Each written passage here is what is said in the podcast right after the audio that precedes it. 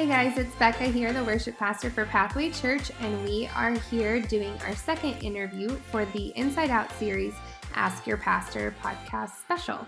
And today I'm interviewing our lead executive pastor, Pastor Bryan. And hi. Hi. How are you? I'm good. How are you? Okay, I'm just going to have you introduce yourself for those who may not know who you are, and then we will just jump into the questions that people sent in. Okay. Yeah. Uh, I'm Bryan, the pastor at Pathway, and um, yeah, that's that's who I am. Simple make, as that. Yeah, not to make that awkward. But. Um. Okay. So, um, as you guys know, we have allowed you guys to send in questions to get to know each of our pastors on a deeper level, and no matter how serious or lighthearted or funny your questions may be, um, we're just going to answer them. So, the first one, someone asked, Who are some of your favorites to listen to when it comes to preaching? Ooh, that's a good question. Um, I listen to, I try to listen to a couple guys every week. Uh, Steven Furtick is one of them. I listen to him every week at Elevation. Um, I try to listen to Craig Groeschel, Pastor Craig. Um, try to listen to um, uh, uh, Tim Keller, uh, pastor at Redeemer Presbyterian in New York City, um, every week. Um, those are my main ones. Maybe Chris Hodges at Church of the Highlands. Um, but yeah, those are those are the main guys that I try to listen to every week. That's cool. What do you like? Why do those guys stand out to you? Um, I like uh, Steven Furtick. Uh, I like because I I think his style is a lot of my style, or my style is his style.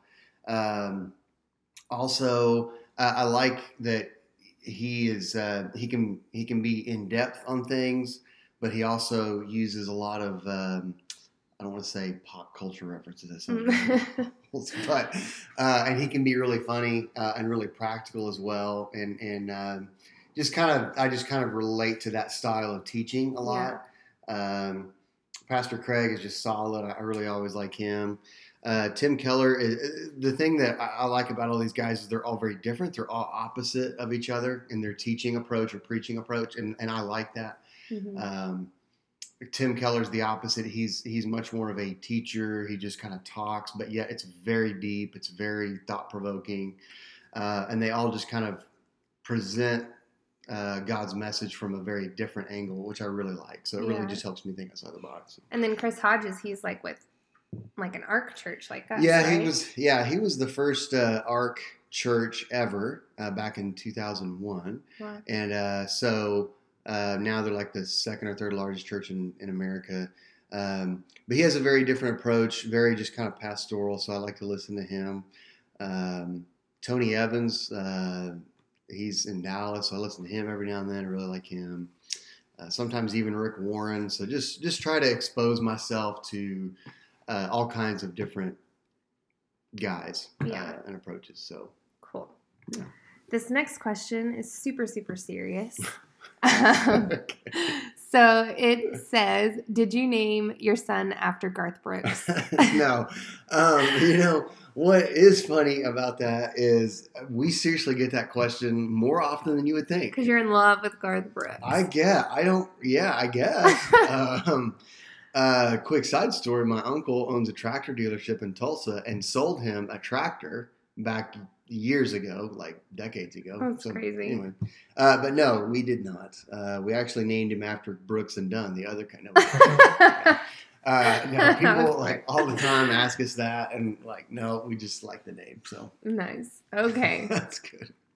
Um, being a pastor, having to be quote unquote on every week, how do you handle when you aren't really feeling it or you're going through a rough season? Oh, that's good. Mm-hmm. Uh, and if we're gonna be super transparent, I think we should. Yeah, um, why not? Yeah, um, I was feeling that yesterday, actually, uh, very much.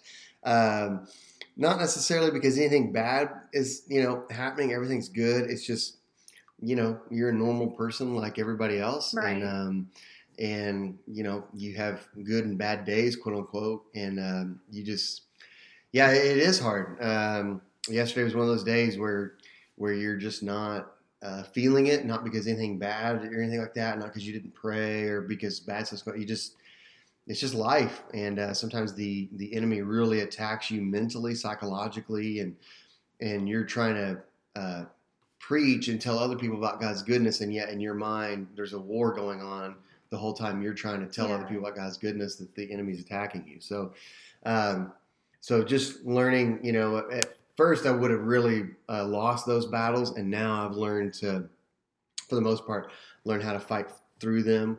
Uh, it doesn't mean that it's it's easy or fun, but uh, just really like yesterday, just as a really practical example, during the last song of worship, I always go behind the curtain to get ready to go up on stage, Mhm. and uh, I was back there just praying. You, I always pray, obviously, but I was really praying like, God, I this I don't want to be here. I don't want to be doing this right now. Uh, I love Pathway, but man, it's for whatever reason this is just tough today. It's one of the toughest days for whatever reason that I had, and I was really praying, and uh, like I literally was praying, and I I told you this back uh, on Slack, but uh, as I was literally was praying, uh, this hasn't really happened before, but as I was praying, God, I just, man, this is hard blah, blah.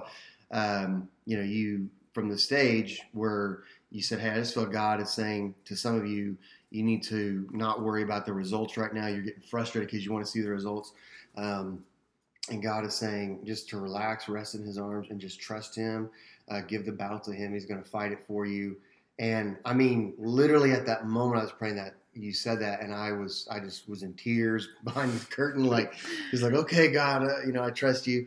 And so, um, so that really, and and that that really made a huge difference for the rest of my day. It just radically changed my attitude. Um, and then, just like anybody else, um, this, you know, it's just sometimes you have those tougher seasons, and then and then truly holding to God's word. I've really Yeah. been holding to uh, Galatians six um, nine, I believe, of um, don't grow weary doing good, because in due season God will send a harvest of blessing if you don't give up. So. So just that of just holding on to God's word when you don't see it, when you don't feel it, when it's hard, when it feels like you're taking five steps backwards, to stay focused and um, to stay faithful. And that's where, to me, faith is real when you don't feel it. That's real faith. Yeah. Uh, it's easy to be faithful when everything's going your way and you see the results, but it's a lot harder when it's you don't see that. Yeah. Yeah. Um, is church planting what you expected it to be? Uh, that's a good question. I get that a lot. Um, yeah, it's honestly this is total opposite of what I just said. but, um, it's actually more, a lot more fun than I thought. It really, Just really. not yesterday, but Yeah, yeah. Minus yesterday. um, yeah. Uh, no, it really is a lot more fun uh, than I than I thought. And and I, uh, you know, I don't want this to sound bad, but it's a lot easier than I thought. Uh, I think to a lot of the training that we went through, talking to other guys, uh, church planters, they made it sound like it was the hardest, most difficult thing in the world. And there are challenging moments, but everybody has challenging moments in what they do in life. right. so yeah. um, you know, but it, but it, I think that when you truly are called by God, when you're truly passionate about it and you love it, you know, it's kind of those things where it's not you don't mind the hard work, you don't mind the tough days as much. Um, so yeah, it, it really is a lot more. I thought fundraising would be hard. It really wasn't. It was. I enjoyed it. I thought uh, getting the team together, all that stuff. I mean, just just trusting God and giving it to Him. It, it's been a lot more fun and, and in, in a way a lot easier than I thought. So yeah, I would. I, some guys said, "Oh, I'd never do it again." Oh, it's really good.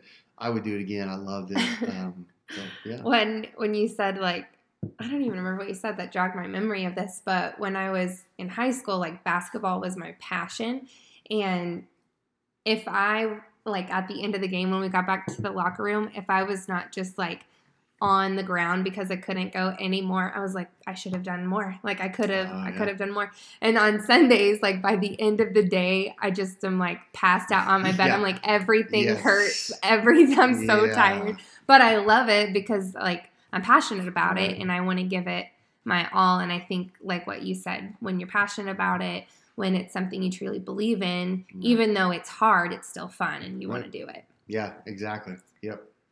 Yeah. That's good. Um, let's see. Next question: What would you tell someone who feels called to ministry but also doesn't feel equipped or ready? Oh, that's a good question. Um, I people uh, kind of talk to me about that a lot, and um, to me, you know, I've had people say, "Well, I want to, I want to be in ministry, but I don't have a background in that. I have no experience in that."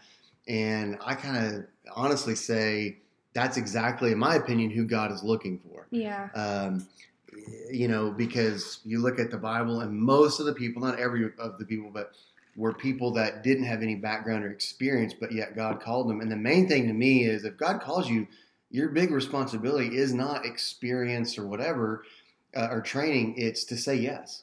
And so it, when God calls you to do something, then say yes and do it. Um, so I'm, I'm very passionate about that, about uh, training people or helping people uh, take those first steps to do what they feel God has called them to do.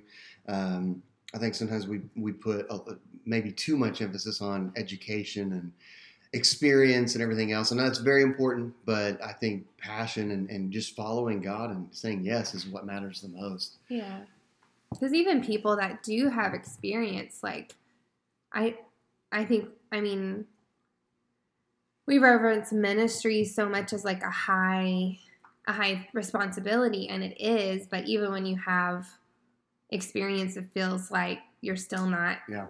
equipped or capable of doing it i know whenever i i mean i've done music my whole life and have been like on stage on sundays my whole life but i've never been like the worship pastor and so even to make that phone call to you to maybe Right. interview about this i was like i don't know if i'm like capable of it like why would they want me to do it i don't know but I, I mean it's been it's great and sometimes you kind of just learn as you go Yeah. but i mean if god's called you to do it he won't he's not going to fail you you know Yeah. he'll he'll put the right people in place as you go to that's another thing like with our our band and stuff and even with our other purpose team members like it's like anytime we feel like we're losing somebody that we can't do it without god sends the next person just in Yep. time and we're like oh well god knew it Right. like i should have just been patient and trusted him Yep. um exactly. but Yeah. yeah. Um so this is like the last question and we're asking everyone this. So if you listened to Pastor Coranda's podcast, Yep. you probably are prepared a little bit more than she was. Yep. So if you could have dinner with one person, who would it be? What would you eat and where would you go?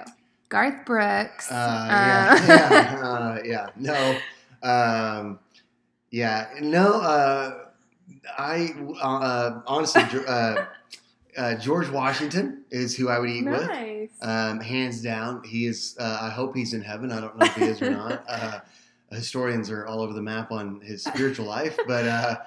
If he is, he's going to be one of the first people I want to meet and hang out with. He's he's just my one of my top three people in the world. So I would love to uh, meet him. Uh, I would probably just be so honored to meet the first president uh, and the man that won the, the Revolutionary War. Be like, you pick where we go like, uh, but if, if There's so many know, new things now. Like you Yeah. could just pick what you want to try. yeah, uh, and I probably wouldn't want to eat food from back then. Um, I would probably say, uh, man, maybe either either like a Cattleman's Steakhouse or a Swadley's or a Whataburger. I can go all over the map. Um, I'm not that picky. I'm not Some- fancy necessarily. choices. Yeah. Um, my main thing is I would want him to be comfortable in whatever right. environment. So, yeah, uh, George Washington and um, probably wherever he would want to go. So, All right. Yeah. Well, any last thoughts?